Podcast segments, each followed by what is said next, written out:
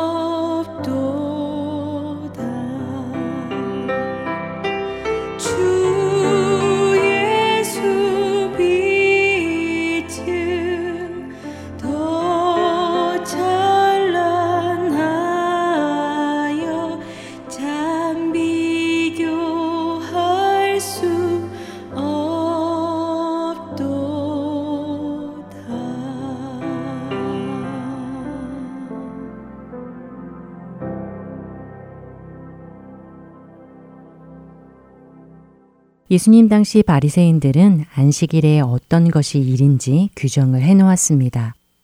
일을 함으로 하나님의 계명을 어기지 않기 위해서 말입니다.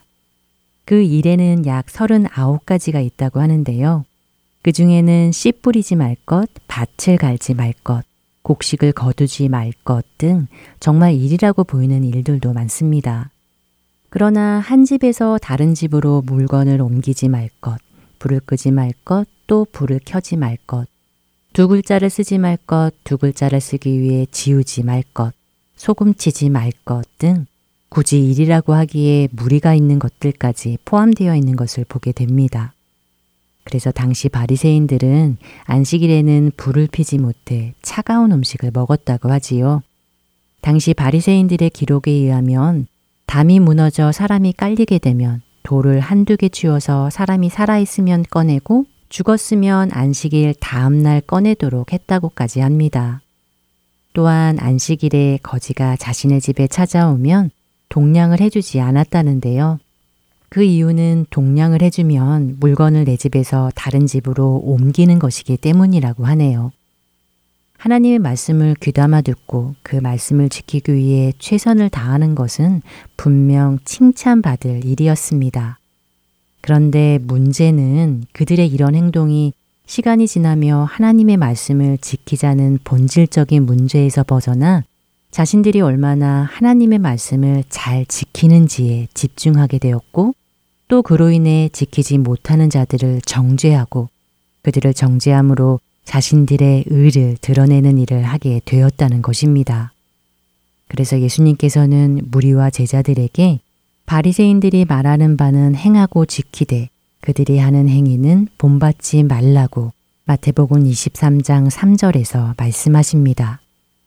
바리새인들은 몰랐습니다. 하나님께서 왜 안식일을 기억하여 거룩하게 지키라고 하셨는지 말입니다. 그들은 안식일을 지키는 행위에만 관심이 있었고 안식일을 기억하는 일에는 관심이 없었습니다. 그렇다면 하나님께서 안식일을 기억하라고 하신 말씀은 무슨 뜻일까요?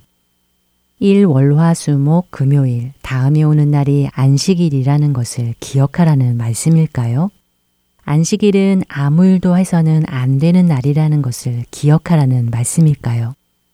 이날에 일을 하면 하나님의 율법을 어기는 것이라는 것을 생각하라는 말씀일런지요. 바리새인들의 행위를 보면 그렇게 이해했던 것 같습니다. 그러나 하나님께서 기억하라 하신 것은 그런 의미가 아니었지요. 안식일을 기억하라 하신 하나님께서는 계속해서 이렇게 말씀하셨습니다. 출애굽기 20장 8절에서 11절의 말씀입니다. 안식일을 기억하여 거룩하게 지키라. 여세 동안은 힘써 내 모든 일을 행할 것이나 일곱째 날은 내 하나님 여호와의 안식일인즉 너나 내 아들이나 내 딸들이나 내 남종이나 내 여종이나 내 가축이나 내 문 안에 머무는 객이라도 아무 일도 하지 말라. 이는 엿새 동안에 나 여호와가 하늘과 땅과 바다와 그 가운데 모든 것을 만들고 일곱째 날에 쉬었습니다. 그러므로 나 여호와가 안식일을 복되게 하여 그날을 거룩하게 하였느니라.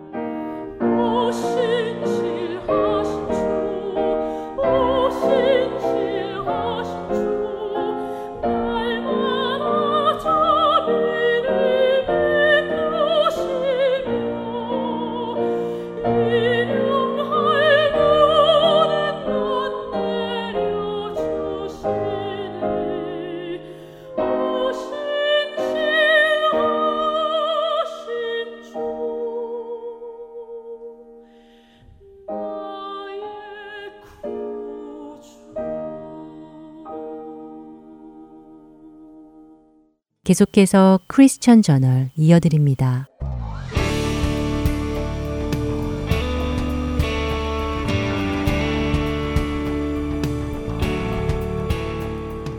여러분 안녕하십니까? 크리스찬 저널 최승진입니다. 크리스찬 저널 이 시간은 세계 기독교계의 소식과 우리 기독교인들이 알아야 할 소식들을 한 주간 모아 전해드리며 우리 크리스찬들이 어떤 관점으로 이런 사건들을 보아야 할지 함께 생각해보는 시간입니다. 먼저 뉴스를 전해드리겠습니다. 첫 번째 소식입니다. 캐나다 온트리오주가 미성년 자녀의 성전환을 부모가 반대할 수 없는 법안을 발효해서 우려를 낳고 있습니다. 아동, 청년, 가족 부양책인 법안 89는 아동 보호와 위탁 양육, 입양에 관한 중요한 기준인 아이를 위한 최적의 이익의 성적 성향과 성 정체성, 성적 표현 등을 포함시킨 것입니다. 이 법안의 발효와 함께 부모는 아이를 위한 최적의 이익에 부합하기 위해 미성년 아동이 수술을 통해서나 호르몬 요법을 통해서 성전환하는 것을 반대할 수 없게 되었습니다. 만일 부모가 아이를 위한 최적의 이익에 반하는 행위를 할 경우 부모는 양육권을 박탈당할 수도 있게 되었습니다. 이에 대해 기독교계에서는 온타리오 정부가 부모가 자신의 신앙에 따라 자녀를 양육할 수 없도록 하고 있다며 불만을 제기했습니다. 다음 소식입니다.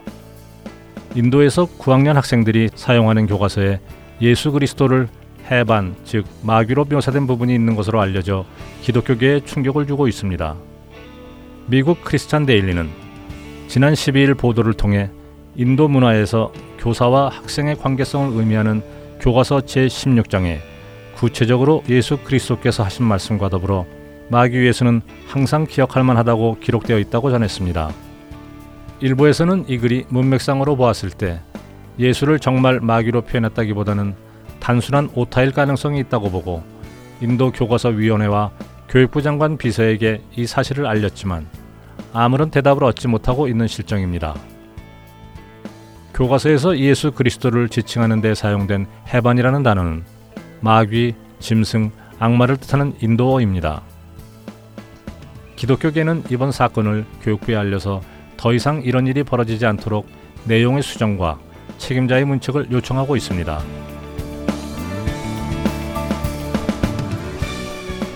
마지막 소식입니다.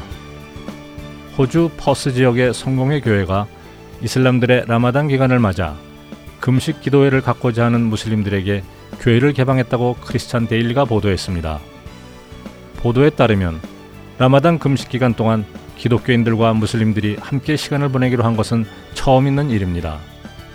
이번 라마단 기간에 교회를 무슬림들에게 열어준 피터 험프리스 목사는 지난 6년간 무슬림들이 금요 기도회를 교회에서 드릴 수 있도록 문을 열어주기도 했습니다. 그러나 올해 처음으로 라마단 기간에까지 교회를 내어준 것입니다. 이에 대해 험프리스 목사는 모든 인류 안에는 공통적으로 공유되는 것들이 있다. 우리 모두는 한 이야기의 일부분이다. 예수 그리스도를 포함한 모든 고대 문서는 인류의 하나됨을 향해 나가고 있다고 말했습니다.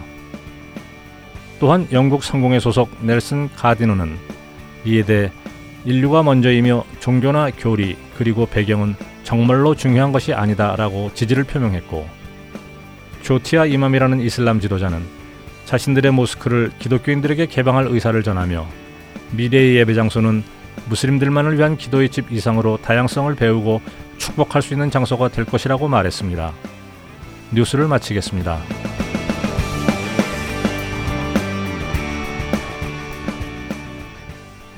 유토피아라고 들어보셨습니까? 유토피아라는 단어의 의미는 어느 곳에도 없는 장소라는 말입니다.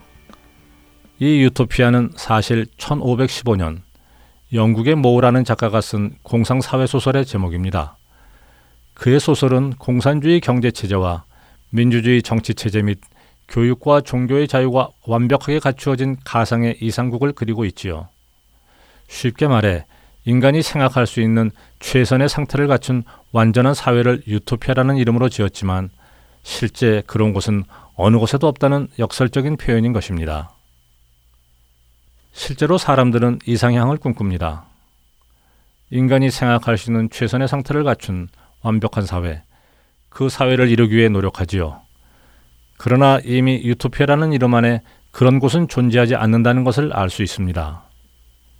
만일 인간이 스스로 유토피아 곧 이상향을 만들어낼 수 있는 존재였다면 하나님께서는 결코 그 아들 예수 그리스도를 이 땅에 보내셔서 십자가에 못 박아 죽이지 않으셨을 것입니다.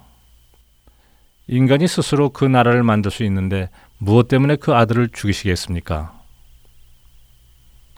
인간은 결코 스스로 의로워지지 않습니다. 스스로 선해지지도 않습니다. 만일 그럴 수 있다면 세상은 지금쯤 훨씬 의롭고 선해졌어야 할 것입니다. 그러나 인류 역사의 가장 끔찍했던 전쟁들은 지난 100년 안에 대부분이 있었습니다. 세계 1차 대전, 2차 대전, 한국전, 월남전, 걸프전 등의 큰 전쟁들과 이름을 알 수 없는 작은 전쟁들까지 세상은 더욱 흉악해지고 지능적으로 죄를 지어가고 있습니다. 어느 누구도 지금의 세상이 예전의 세상보다 선해졌다고 생각하지 않을 것입니다. 그리고 만일 그럴 수 있다면 역시 마찬가지 이유로 하나님께서는 그 아들을 보내지 않으셨을 것입니다. 많은 종교인들이 종교를 통해 인류가 하나가 되려고 노력합니다. 흔히 종교 다원화라 불리는 현상이지요.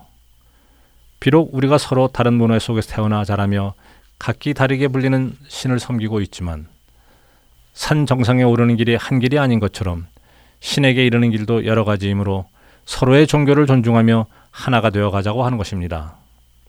그리고 많은 사람들이 이 의견에 찬성하며 종교 다원화 운동을 하고 있습니다. 언뜻 보면 아주 좋은 생각 같아 보입니다. 온 인류가 하나가 되겠다는 것이 얼마나 아름다운 일이겠습니까? 그러나 그것은 단순한 이상향일 뿐 결코 일어날 수 없는 일입니다.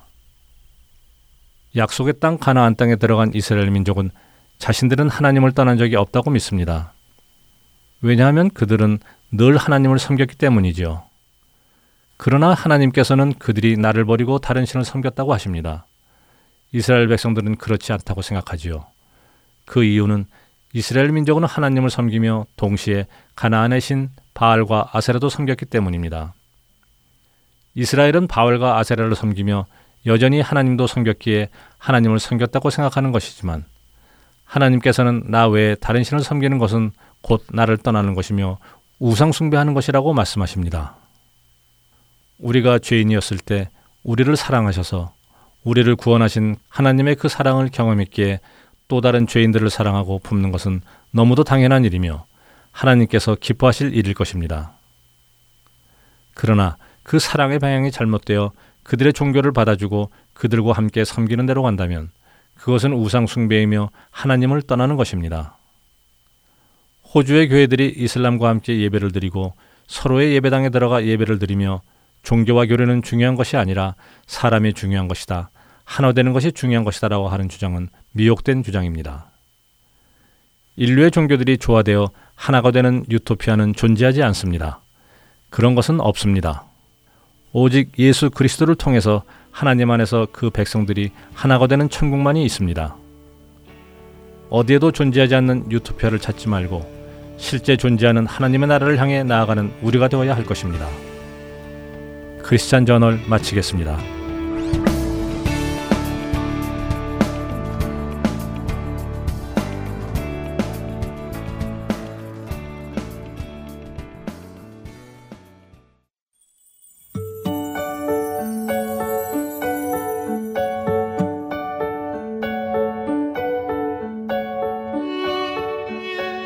기도와 간구를 하되 항상 성령 안에서 기도하고 이를 위하여 깨어 구하기를 항상 힘쓰며 여러 성도를 위하여 구하라.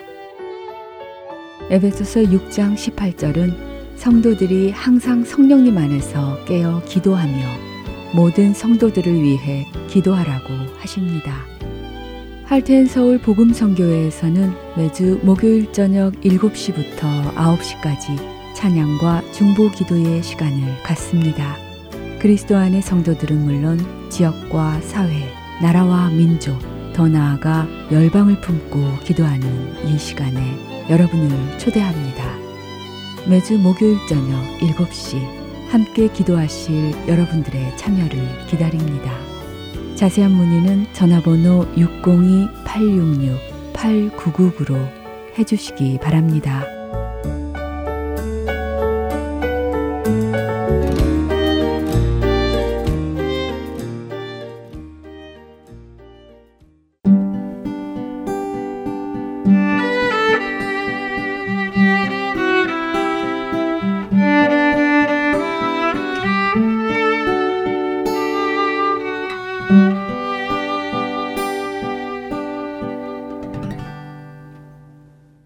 설교 말씀 함께 하시겠습니다. 서울 베이직 교회 조정민 목사님께서 로마서 8장 12절에서 17절의 말씀을 본문으로 하나님의 아들이라 라는 제목의 말씀 전해 주십니다.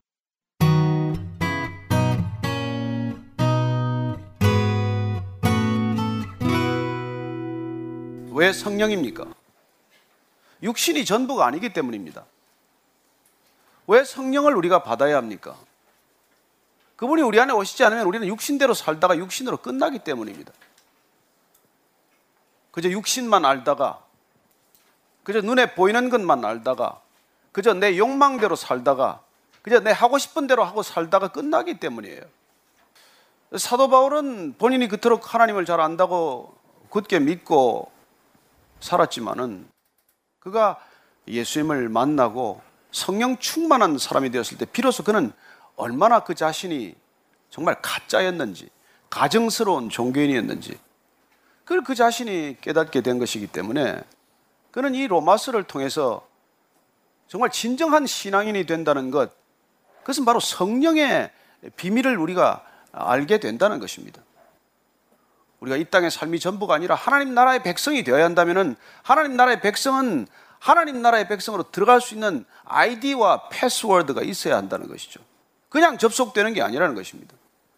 우리가 그깟 사이트 하나를 들어가더라도 아이디를 요구하고 패스워드를 요구하는데 우리가 하나님 나라에 쑥 들어가려면은 우리의 아이디는 Jesus 예수라야 된다는 것입니다. 패스워드는 예수님께서 보내주신 성령님이라야 한다는 것입니다. 그 아이디와 패스워드가 맞아야 우리가 로그인 할 수 있는 것이고 하나님께 plug in 되는 그런 생애가 되는 것이죠. 우리가 이 땅에 살아가는 것이 전부다. 그래서 우리가 먹고 마시고 우리가 소유하고 우리가 결혼하고 자식 낳고 이런 것들이 전부라면은 뭐 하나님 그렇게 믿을 필요도 없어요. 하나님 안 믿는 사람들이 더 잘 삽니다. 하나님을 없다고 하는 사람, 하나님을 거부하고 조롱하는 사람들이 훨씬 잘 먹고 훨씬 잘 사는 사람이 많지요. 그래요. 그분들이 두려워서 우리가 하나님의 능력을 필요로 하는 게 아닙니다. 성령은 우리가 그런 세상 것들을 추구하는데 도움을 주기 위해서 예수님께서 십자가를 지시고 우리의 죄 문제를 해결하시고 우리에게 성령을 보내주셔서 우리가 성령의 사람이 되게 하는 게 아니라는 것이죠. 무엇 때문에 그분은 우리를 위하여 그렇게 성령을 주시기를 갈망하시는지 우리가 정작 원하는 것은 그런 게 아닌데 우리는 정말 원하는 것은 사실 돈이나 권력이나 인기인데 왜 그분은 자꾸 그런 건 안 주시고 성령을 주시겠다고 하느냐는 것입니다. 오늘 그 비밀을 우리가 이 말씀을 통해서 깨닫게 되지 않으면 우리는 뭐 평생 교회 다녀봐야 소용없어요. 매일 주일마다 이렇게 모여 앉아 있으면 뭐랍니까? 세상과 하나도 다를 바가 없는데. 아니, 세상보다 더 속이고, 더 위선하고, 더 사람들한테 손가락질을 받을 짓을 더 많이 하는데, 뭐로 우리끼리 모여서 이런 일을 하겠어요? 왜 구원이 그 예수님으로부터만 있는 것인가? 도대체 구원이 뭐길래 예수님만이 길이요 진리라고 말씀하시는가? 그래 그 모든 비밀이 이 성령님께 있기 때문에 성령님이 우리 안에 오시지 않으면은 회개도 일어나지 않고 정말 통회하지 않고 거듭날 수도 없고 또 말씀을 알아도 말씀대로 살 수가 없고 말씀대로 살려고 해도 그냥 몇 걸음 가다가 또 넘어지고 그런 반복된 생애를 살게 된다는 것입니다.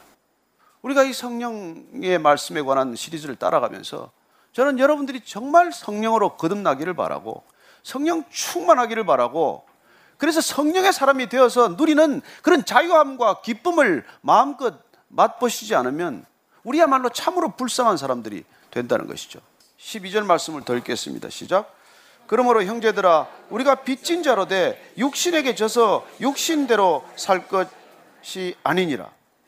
여러분 성령이 안 계시면 우리가 어떻게 사느냐니까 육신대로 산다는 것이죠. 육신에 져서 매일 육신에 지는 삶이 된다는 것입니다. 매일 유혹을 이기지 못하는 삶이 된다는 것이죠. 매일 우리의 욕망과 싸우다가 욕망에 지는 삶을 산다는 것입니다. 날마다 우리가 탐욕에 시달리는 삶을 산다는 것이죠. 그래서 그 전까지는 뭐에 목마르고 끊임없이 갈망하고 끊임없이 달라고 달라고 요구하는 삶을 살았는데 무슨 변화인지 내 안에서 일어나는 그런 놀라운 생명력, 생명의 변화 때문에 이제 우리는 손을 쥐었던 손을 꽉 붙들었던 것을 놓기 시작을 하고 누군가에게 자꾸 필요를 채워주려고 하고 그 사람의 필요에 눈을 뜨고 그 사람을 돕고자 하는 이상한 그런 변화를 경험하게 되는 것이죠. 여러분, 이 세상은 두 종류의 사람밖에 없답니다. 교도소 담장 위를 걸어가다가 교도소 안으로 떨어진 사람하고 교도소 밖에서 이렇게 와서 예배 드리는 사람하고 뭐 거기 들어간 사람은 특별히 더 죄인이고 우리는 덜 죄인인 줄 아십니까? 오늘 우리가 이 바울이 우리가 육신을 따르면 반드시 육신대로 인생이 끝난다는 거예요. 그래서 이렇게 말합니다. 13절 말씀입니다. 시작. 너희가 육신대로 살면 반드시 죽을 것이로되 영으로서 몸의 행실을 죽이면 살리니 죽이면 살리니 여러분 신앙의 역설 신앙의 비밀은 늘 죽어야 산다는 거예요. 원래 우리는 육신대로 살다가 반드시 죽는 존재입니다. 반드시 죽는다는 얘기 어디서 듣지 않았습니까? 반드시 죽을 것이다. 사실 이 원문은 조금 표현이 다르겠지만은 반드시 죽는 건 여러분 창세기 2장에 나오는 말씀이에요. 하나님께서 아담과 하와를 지으시고 선과 악을 알게 하는 나무의 과실을 먹으면 내가 반드시 죽으리라. You surely die. 그래 죽었습니까? 이 죽음은 무슨 죽음을 뜻하는 거예요? 하나님과의 관계가 끊어진다는 것이죠. 왜 선과 악을 알게 하는 판단자 입장에 가지 말라는 것입니까? 네가 하나님처럼 굴면 너는 반드시 죽는다는 거예요. 우린 피조물이에요. 우리는 잠시 살다가 상황적으로 살다가는 존재이기 때문에 영원에서 영원까지를 꿰뚫어 보고 계신 분 앞에서 우리는 판단할 수 있는 능력이 없는 자들이죠. 그래서 선악 간에 시비를 하면 반드시 죽는다는 것입니다. 여러분 뭐 싸움이 별 겁니까? 누가 옳고 그르고 아닙니까? 전쟁이 별 겁니까? 누가 옳고 그르고 싸움 아닙니까? 그거 하다가 다 죽게 생긴 거 아니에요. 반드시 죽는다는 것이죠. 뭐 부부가 뭐 심각하게 이혼합니까? 옳고 그르고 투닥거리다가 시비하다가 결국 헤어지고 결국 살인극도 일어나고 하는 것 아닙니까? 그래서 오늘 보면 육신대로 살면 반드시 죽는다는 거예요. 그러나 우리가 성령의 사람이 되고 성령이 우리 안에 있으면 그 성령은 뭘 한다고요? 육신의 행실을 죽인다는 거예요. 여러분 성령이 와야 내가 controllable한 사람이 된다는 거예요. 비로소 내가 내 욕망을 절제하는 사람, 욕망을 다스릴 줄 아는 사람이 된다는 거예요. 쉽게 말하면 짐승처럼 살지 않는다는 것입니다. 인간이 인간처럼 살 수 있는 길은 영이 와야 성령이 오셔야 그때 우리는 비로소 짐승으로서의 삶을 탈피하고 인간으로서의 삶을 살게 된다는 것이죠. 자, 그래서 우리가 이 성령의 사람이 될 때 일어나는 근본적인 변화, 본질적인 변화를 사도 바울은 놀랍게도 두 단어로 설명을 해요. 15절 말씀 같이 읽습니다. 시작. 너희는 다시 무서워하는 종의 영을 받지 아니하고 양자의 영을 받았으므로 우리가 아빠, 아버지라고 부르짖느니라. 성령을 받기 전과 성령을 받은 사람의 변화, 드라마틱한 변화를 그는 종의 영을 받고 있다가 이제 양자의 영을 받는 사람이라고 말합니다. 성령은 그분이 오시면 우리가 양자가 된다는 거예요. 여러분 양자가 된다는 게 입양한다는 게 무슨 뜻인지 아시죠? 여러분 입양한다는 것, 양자가 된다는 것은 두 가지 전제를 필요로 하지 않습니까? 첫째는 법적인 절차가 필요해요. 그 전에 그런 신분이 아니었습니다. 그러나 종이었는데 아들로서 입적이 되기 위해서는 법적인 프로세스가 필요하단 말이에요. 그런 법적인 어떤 절차를 거쳐야 양자로 입양이 되는 것 아닙니까? 당시 사도 바울이 이 양자라는 표현을 쓸 때 로마 사회 전체는 양자가 입양이 아주 횡행하던 때예요. 여러 가지 이유나 여러 가지 어떤 목적을 가지고 입양 절차가 많이 일어났던 곳입니다. 네로 같은 친구도 다 입양되어서 황제까지 올라간 사람이에요.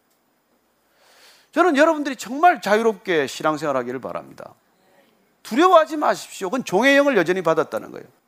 어떤 사람은 기도도 그래요. 하루 종일 자기가 기도할 양을 채우지 않으면 불안해하는 사람이 있어요. 아니 그러면 걸어다니면서 기도하면 되지. 꼭 그 자리에서 꼭 한 시간 채우지 않으면 불안하면 그게 무슨 기도입니까? 이상한 그런 두려움의 영에 사로잡힌 사람들이 있어요. 그리고 그렇게 자기가 두려움에 사로잡힌 사람들은 꼭 남을 또 이렇게 비판하고 정죄를 해요. 어떻게 목사, 저 목사는 나보다도 기도를 적게 하고 설교를 할 수가 있나? 그런 생각하는 사람 있죠? 늘 판단해, 늘 비교하고. 이 사람 막 무슨 무슨 얘기를 하면 저 사람 뭐 교회 얼마나 헌금했다고 저렇게 큰 소리를 내나? 맨 자기 기준이 있어요. 맨 자기 생각이 있어요. 저는 여러분들이 정말 이 종의 영을 받고 종교 생활을 하지 않기를 바라고 아들의 영, 양자의 영을 받고 자유롭게 신앙생활을 하게 되기를 바랍니다. 주의 영이 계신 곳에는 자유함이 있느니라 그 진정한 자유가 여러분들의 신앙을 결정할 거예요. 이 입양이라는 게 두 번째는 여러분 그럴 만한 위인이 입양되는 게 아니지 않습니까? 이거는 입양을 하는 사람의 일방적인 결정이에요. 우리가 잘나서 결정하는 게 아닙니다. 그냥 입양하기로 결정했기 때문에 자녀 삼는 거예요. 우리 자격과 아무 상관이 없습니다. 그 리 스트로벨이 쓴 은혜 은혜라는 책이 있는데 그 중에 보면 아홉 그 사람의 인터뷰를 통한 그 책이에요. 근데 첫 번째 등장하는 인물이 그 스테파니라는 여자인데 한국 전쟁에 참전했던 이 미군하고 이 한국 여인하고 결혼해서 태어난 아이. 결혼이 아니죠. 뭐 그렇게 뭐 그 당 전쟁 중이니까. 그래서 혼혈아로 태어나서 튀기라고 맨날 불리면서 정말 죽을 고생을 한 아이예요. 근데 그 이제 미군 병사가 미국에 귀국하니까 여자가 재혼하기로 결심을 하고 부모들하고 이렇게 얘기를 해서 아이를 버리기로 결정을 해요. 그래서 무슨 그 당시에 그 구호 기관이 없으니까 길거리 버려진 아이인데 이 아이가 그냥 거리의 아이로 자라는 것이죠. 얼마나 험악하게 자랐겠습니까? 전쟁 중에 뭘 먹는 게 있겠어요 하겠어요. 정말 처참하게 살았습니다. 물론 훔쳐 먹다가 그냥 뒤어지게 맞고 언제는 또 먹다가 그냥 우물가에 던져지고 말이죠. 또 심지어는 또 먹다가 그 어른들한테 붙들려가지고 물레방아에 애를 달아가지고 물레방아를 돌려가지고 애를 죽을 만큼 고문하는 그런 끔찍한 일을 겪은 아이예요. 이 아이가 정말 그러다가 자기처럼 어떻게 돌아다니는 콜레라 걸린 아이를 돌보다가 본인도 죽을 지경이 됐어요. 그래서 의식을 잃고 쓰러진 곳이 쥐가 득실거리는 어떤 헛강 같은 데 쓰러져 있었어요. 근데 참 기적적으로 스웨덴에서 와 있던 그 간호사 에릭슨이라는 사람한테 발견이 돼 가지고 이 아이가 몇 년 동안 간호를 받다가 그래서 이제 건강을 회복하게 되고 그리고 그 아동복지기관에서 미국인 선교사한테 입양이 되게 됩니다. 그래서 미국인 선교사 부부가 이 아이를 입양을 해서 미국에서 키우게 된 것이죠. 그런데 미국에 가서 이 아이가 불안해서 벗어나지를 못하는 거예요. 몇 달 동안 뭐 그냥 이게 불안성에서 벗어나지 못해요. 그래서 그 옆에 있는 아이가 왜 그렇게 이제 이렇게 서로 얘기를 했는데 결국 이 아이는 도대체 왜 나를 여기 데려와서 뻔히 식모로 데려왔을 터인데 왜 나한테 밥도 주고 옷도 주고 먹을 것도 주고 다 하면서 일을 안 시키냐는 거예요. 그래서 이 아이가 불안해서 벗어나지 못하는 거예요. 그래서 그 얘기를 듣던 이웃 아이가 야 스테파니 너 이 집 딸이 된 거 모르니? 정말 너 이 집 딸인 걸 너 몰라? 나는 그 말을 듣고 나서 내 인생에 어떤 시간도 되돌릴 필요가 없다는 것을 알았다는 거예요. 여러분, 구원이란 이런 사건이에요. 내 과거 전체가 해석되는 사건이고, 내 과거 전체를 하나도 뒤바꿀 필요 없이 온전히 그걸 받아들여도 아무 문제가 없는 삶이 된다는 뜻이에요. 여러분, 하나님을 만났으면 하나님을 아버지라고 부르게 되면 이런 사건이 생긴단 말이에요. 그 아버지가 누군지를 알기만 하면 그래서 예수님께서는 정말 하나님을 아버지로 고백하기 때문에 그분은 나와 아버지는 하나니라. 아버지가 내 안에 계시고 내가 아버지 안에 있는 것 같이 너희도 내 안에 있게 하려 함이라. 그렇게 하기 위해서 우리에게 성령을 약속하신 거예요. 이분은 십자가를 지시기 전날 밤에 대제사장의 기도를 올려드립니다. 요한복음 17장은 그 대제사장의 기도예요. 기도 전부가 그냥 아버지, 아버지, 아버지. 제가 그 일부를 읽어드리겠습니다. 아버지한테 이런 기도를 드리는 거예요. 21절, 요한복음 17장 21절 예를 제가 쭉 읽어드릴게요. 아버지여, 아버지께서 내 안에 내가 아버지 안에 있는 것 같이 그들도 다 하나가 되어 우리 안에 있게 하사 세상으로 아버지께서 나를 보내신 것을 믿게 하옵소서.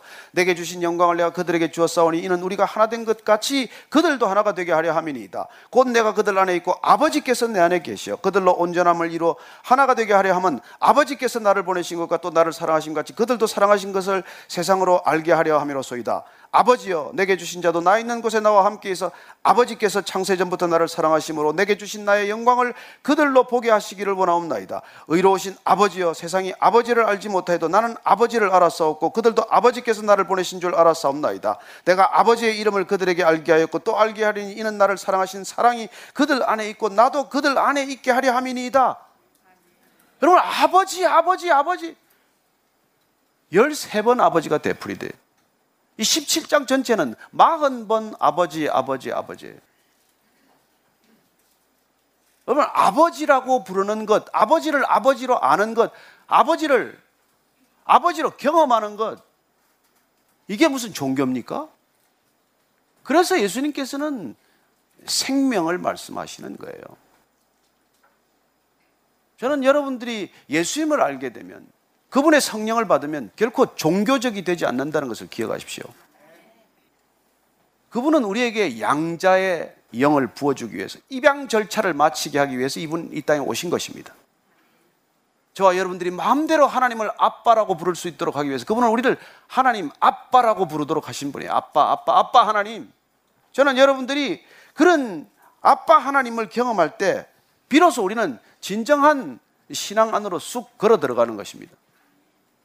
제임스 패커는 그렇게 얘기합니다. 우리의 신앙은 하나님을 얼마나 아버지로서 경험하는가에 달렸다라고 말합니다. 자, 그러면 그렇게 우리가 양자의 영을 받고 아빠, 아버지라고 부르짖게 되면 그러면 지금 무슨 일을 우리가 우리 안에서 일어나고 있는 거? 16절 말씀입니다. 시작. 성령이 친히 우리의 영과 더불어 우리가 하나님의 자녀인 것을 증언하시나니 성령님이 우리의 영과 더불어서 우리의 친히 하나님의 자녀라는 것을 증거, 증언, 증인이 되어주기 때문에 우리는 우리 자신을 증거하기 위해서 애를 쓰지 않는다는 것입니다. 여러분 인생에 가장 피곤하게 사는 길은 내가 나를 증거하는 일이에요. 내가 나를 날마다 어떤 사람이라고 증언하는 일이 가장 힘든 일입니다. 왜 자랑하십니까? 왜 스펙을 쌓습니까? 스펙 쌓아서 왜 이력서를 만들어서 올려놓습니까? 내가 나, 나라는 것을 증언하기 위한 것이죠. 성령님이 나를 증언하시면 더 이상 내가 나를 증거하기 위해서 그렇게 애쓰고 수고하지 않는다는 것입니다. 여러분은 이미 자녀가 되었어요. 자녀답다는 것, 내가 자녀의 자격이 있다는 것을 늘 그렇게 누구한테 왜곡펴고 소문낼 것도 없고 자랑할 일도 없어요. 그래서 그냥 나의 나다는 것은 다 하나님의 은혜다 한마디 하고 끝내는 거예요. 그리고 지금까지 쌓아왔던 그 모든 스펙들을 배설물처럼 여긴다고 말하는 것이죠. 여러분들, 하나님의 자녀, 하나님의 아들과 딸이 되었다면 무슨 설명이 더 필요합니까? 저는 여러분들이 정말 그런 하나님을 아빠로 경험하지 못하고 맨 동네 아저씨처럼 경험하기 때문에 기도를 해도 불안하고 교회를 다녀도 불안하고 아무것도 해결되지 않고 아무것도 달라지지 않고 아무것도 기쁘지 않은 그런 날마다의 신앙의 굴레를 쓰는 것이죠. 왜 성령입니까? 왜 성령 받으셔야 합니까? 왜 성령이 여러분 안에 계셔야 하고 여러분이 성령 안에 계셔야 합니까? 이런 자유함 때문이고 이런 진정한 기쁨 때문이에요. 여러분들 성령 충만한지 아닌지를 점검하십시오. 내 신앙이 바른지 아닌지를 점검하십시오. 기준은 무엇입니까? 내가 성령 안에 있냐, 밖에 있냐예요. 성령이 친히 우리가 자녀인 것을 증언하기 때문에 우리가 그렇게 증거하려고 내가 내 존재를 증거하려고 애쓰고 수고하는 삶이 아니라는 것입니다. 왜 교회까지 와서 막 그렇게 나를 드러내려고 하겠어요? 아직 종의 영 때문에, 두려움 때문에 그런 거예요. 저는 여러분들이 마음껏 정말 신앙생활 하게 되기를 바랍니다. 방자한 게 아니에요. 무례한 게 아니에요. 법도를 모르는 게 아니에요. 그게 하나도 지키는 게 성가시지도 않고 그게 지키려고 애를 쓸 이유가 없는 거예요. 그냥 지켜지는 거예요. 여러분, 바람 안 피우는 게 어렵습니까? 죽을 힘을 다해서 바람을 안 피워야 됩니까?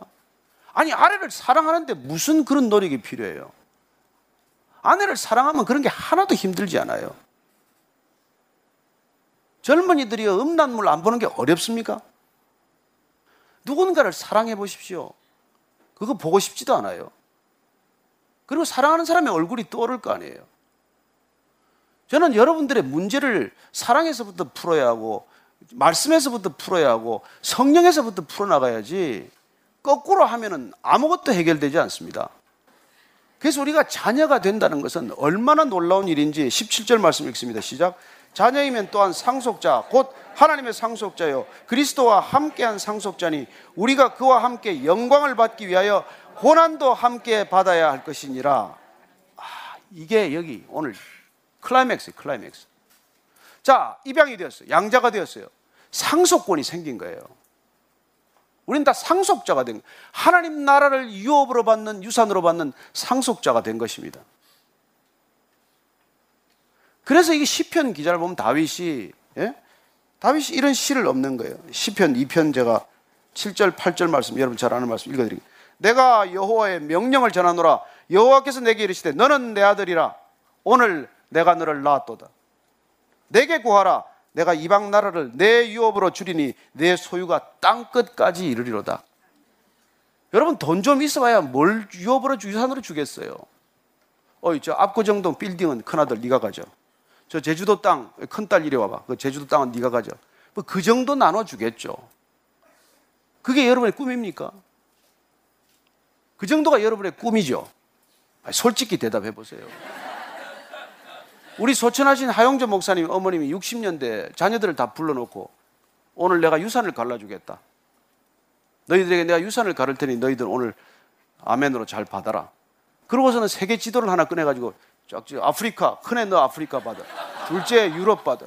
아시아를 탁 해주고. 그 전쟁통에 아무것도 없는 시절에 말이죠. 밥 먹기도 어려운 시절에 성령이 오면은 그런 담대함이 생기고 그런 놀라운 능력이 생기는 거예요. 그저 빌딩 하나 그냥 그냥 땅 100평 정도 강남에 그거 없어서 그렇게 몸부림치는 인생이 아니라 유럽을 가져라. 남미를 가져라. 히브리 민족, 이스라엘 민족은 내게 맡긴다. 에? 줄로족은 네가 가져라. 이런 좀 이런 유산을 좀 나눠주면 얼마나 좋습니까, 좀 담대한 믿음의 사람들이 되지 않겠어요? 그렇게 그런 영광, 그런 유업을 받을 때 우리는 자꾸 아, 버지 무슨 그런 유업 말고 그냥 한 50평짜리라도 아파트를 하나 주셔야지 실속이 있지 자꾸 그런 걸 말씀하시면 제가 헷갈리지 않습니까? 이렇게 말할지 모르지만 하나님은 양보가 없습니다. 왜냐하면 우리가 진짜 하나님의 형상을 회복하게 되면 여기 묶이지 않기 때문이죠. 차원 낮은 기쁨에 만족하지 않기를 바라는 것입니다. 나는 내 아들이 저기 어두운 게임방에 가서 시간 보내는 걸 원치 않습니다. 구글 같은 데 입사하는 걸 원하지. 그렇지 않겠어요? 부모들이. 그 PC방에 앉아가지고 무슨 얄궂은 걸 보고 있는 게 아니라 차라리 PC를 다루더라도 무슨 대기업에 가서 그런 걸 원하듯이 우리가 자녀들에 대한 기대가 그런 것이듯이 하나님도 우리에 대한 기대가 그런 거란 말이에요. 그저 여기 있는 것 조그만 것 티격태격 하면서 살아가는 인생이 아니라 열방을 유업으로 보고 영혼을 내다보면서 우리가 정말 하나님의 놀라운 섭리대로 살아가는 그런 기쁨을 누리는 그런 존재가 되기를 바라기 때문에 이렇게 말씀하시는 거예요. 열방을 유업으로 줄이라. 그럼 아멘 하는 사람은 열방 유업이 될 줄로 믿으십시오. 그런 거 말고 저는 조금만 주세요. 조금만. 그러면 안타깝죠. 안타깝죠. 자, 이걸 받을 때 그와 함께 영광을 받기 위하여 조건이 있어요. 고난도 함께 받으라는 것입니다. 고난도 함께 받으라. 여기 이게 이게 우리를 두렵게 하는 거예요. 고난도 함께 받. 고난은 말고 유산만 주면 좋겠는데 고난도 함께 받으라. 아닙니다. 주님. 고난 받겠습니다. 그게 십자가예요, 십자가. 누구든지 나를 따라오려거든 십자가를 지고 따르라는 거예요. 그 고난을 함께 갖고 우리가 가야 합니다. 여러분, 살아있다는 것은 고통과 붙어 있는 거예요. 고통이 없으면 죽은 겁니다. 고통을 못 느끼면 이미 죽은 목숨이에요. 영광이란 고난과 불가분입니다. 여러분 무슨 메달 하나 따려고 해도 죽을 고생을 하고 무슨 뭐 뭐 뭘 하나 할래도 죽을 만큼 고생하는데 여러분 하나님 나라를 유업으로 받는 게 그냥 저는 여러분들이 고난의 텀벙 그냥 뛰어들 각오를 하고 하나님을 따르게 되기를 바랍니다. 두려워하지 마십시오. 어차피 우리는 고난을 어떤 형태로든 다 겪게 마련입니다. 어떤 형태건 고난은 다 찾아오게 마련입니다. 파도 없는 바다는 없습니다.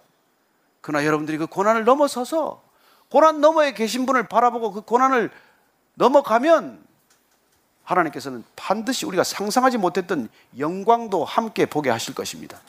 저는 그런 영광이 영원한 영광이라고 믿습니다. 잠시 있다가 사라져버리는 영광이 아니라 영원한 영광, 그 영광이 저와 여러분을 기다리고 있기 때문에 고난 가운데로 뛰어들 줄 아는 것, 고난 가운데 텀벙 뛰어들 때 겁없이 뛰어드는 것, 이게 그리스도인의 성령 충만이라는 것입니다. 여러분들이 성령이 안에 오시면 여러분들은 그런 것들이 두렵지 않고 더 이상 주저하지 않고 일부러 고난으로 찾아가는 그런 신기한 사람들이 될 줄로 믿습니다. 한 주 동안 그런 고난을 겪다가 여기 와서 하나님 아버지 정말 고난을 주셔서 감사합니다. 내가 질 수 있는 힘도 없는데 주님께서 질 수 있는 힘을 주셔서 이기고 이 자리에 예배드리게 하심을 감사합니다. 그렇게 찬양하는 저와 여러분 되기를 축원합니다. 오늘 기도할 때 하나님 그런 고난 함께 지기를 결단합니다. 하나님께서 이길 힘을 주십시오.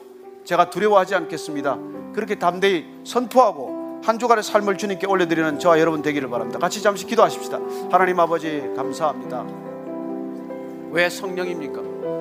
고난이 없다면 성령도 주시지 않았을 것입니다. 그러나 넉넉히 이길 수 있도록 우리 한 사람 한 사람 고난을 주셨습니다. 아브라함의 하나님이요, 이삭의 하나님이요, 야곱의 하나님이듯 각자에게 주신 고난이 다르지만 그러나 아브라함이 만난 하나님 이삭이 만나야 하고 이삭이 만난 하나님 야곱이 만나야 하듯 우리 각자가 다 하나님을 만나게 하여 주옵소서. 우리 각자가 다 성령을 충만케 받게 하여 주옵소서. 아내의 성령으로 갈 수 없습니다. 부모의 성령으로 내가 갈 수 없습니다. 우리 자녀들도 성령 받게 하시고 우리의 형제들도 성령 받게 하시고 우리의 자매들도 성령 받게 하시고 하나님 한 사람 한 사람 빠짐없이 모두 다 성령을 받게 하옵소서. 성령 충만하게 하여 주옵소서. 성령을 충만토록 받았을 때 하나님 담대히 세상을 향하여 걸어나가는 믿음의 사람들 다 되게 하여 주옵소서. 하나님. 하나님 아버지 그 고난이 장차 어떤 영광과도 비교할 수 없는 것이기에 두려워하지 않고 고난 가운데로 뛰어들게 하여 주옵소서. 하나님, 우리에게 성령을 보내주신 까닭, 성령 충만하게 하신 까닭은 어차피 세상은 고난의 바다요. 이 고난의 세상 가운데서 하나님을 증거하고 하나님의 영광을 위해 마음껏 비상하는 독수리 날개치고 힘을 얻고 올라가듯 그렇게 날아오르는 생애를 위한 것인 줄 믿습니다. 하나님 오늘 예배드리는 우리 한 분 한 분들 부모의 믿음으로 갈 수 없다는 것. 아내나 남편의 믿음에 줄 서서 갈 수 없다는 것. 형제나 자매의 믿음에 동참하는 것으로 성령 충만할 수 없다는 것 주님 깨닫게 하셔서 아브라함의 하나님이요 이삭의 하나님이요 야곱의 하나님이었듯 우리 각자의 하나님 되게 하여 주옵소서. 각자의 성령님 되게 하여 주옵소서. 모든 사람이 성령 충만하게 하여 주옵소서.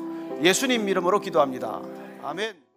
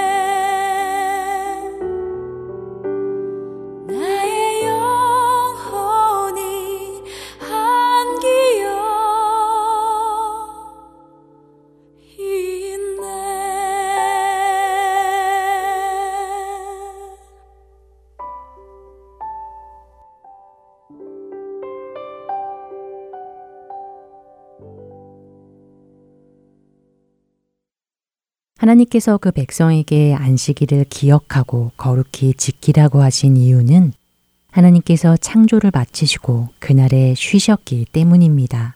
안식하셨기 때문이지요. 이 말씀은 하나님께서 할 일이 있는데 아무것도 안 하시고 노셨다는 말씀이 아니라 하나님의 온전함이 그분의 창조 안에 충만하여 무엇 하나 부족함이 없다는 말씀입니다. 그렇기에 그의 백성이 해야 할 일은 온전히 그분의 임재 안에서 그분을 기뻐하고 누리고 감사하고 찬양하고 예배하는 것입니다. 하나님께서 원하셨던 것은 바로 그것입니다.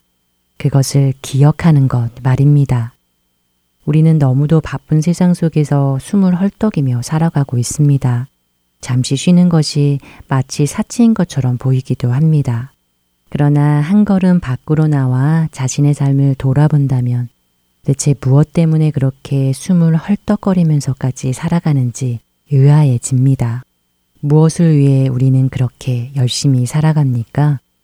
우리의 주인이신 그분을 더 알기 위해 그리고 그 아들이신 그분을 더 닮기 위해 그렇게 열심히 살아가고 있는 것입니까? 아니면 나의 꿈, 나의 소망, 나의 원함 등을 이루기 위해서입니까? 안식은 꼭 필요합니다. 참된 안식은 우리가 누구이며 그분이 누구이시며 나의 삶의 목적이 무엇이며 나의 삶에 가야 할 방향이 무엇인지 깨닫게 해주기 때문입니다.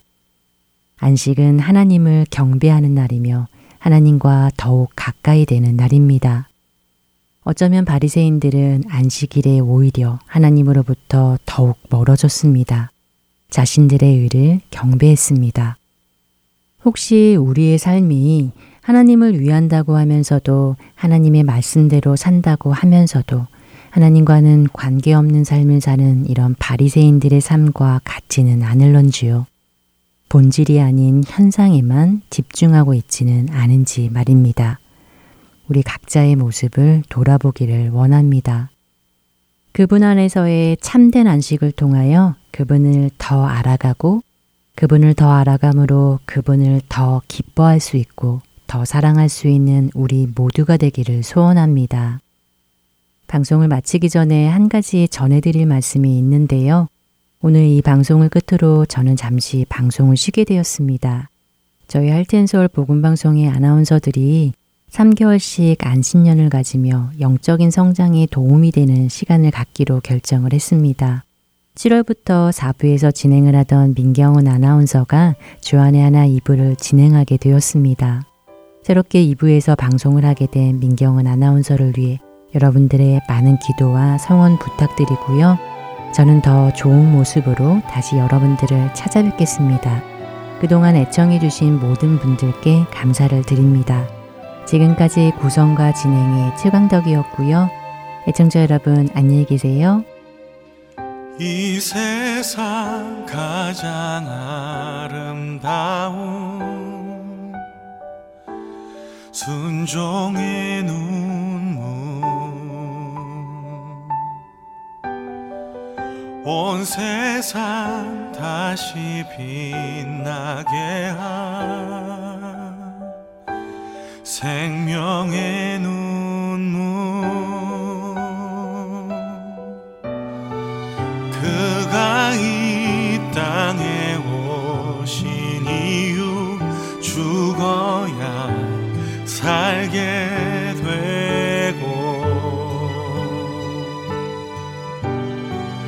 저야만 승리하는 놀 놀랍고 영원한 신비 지으신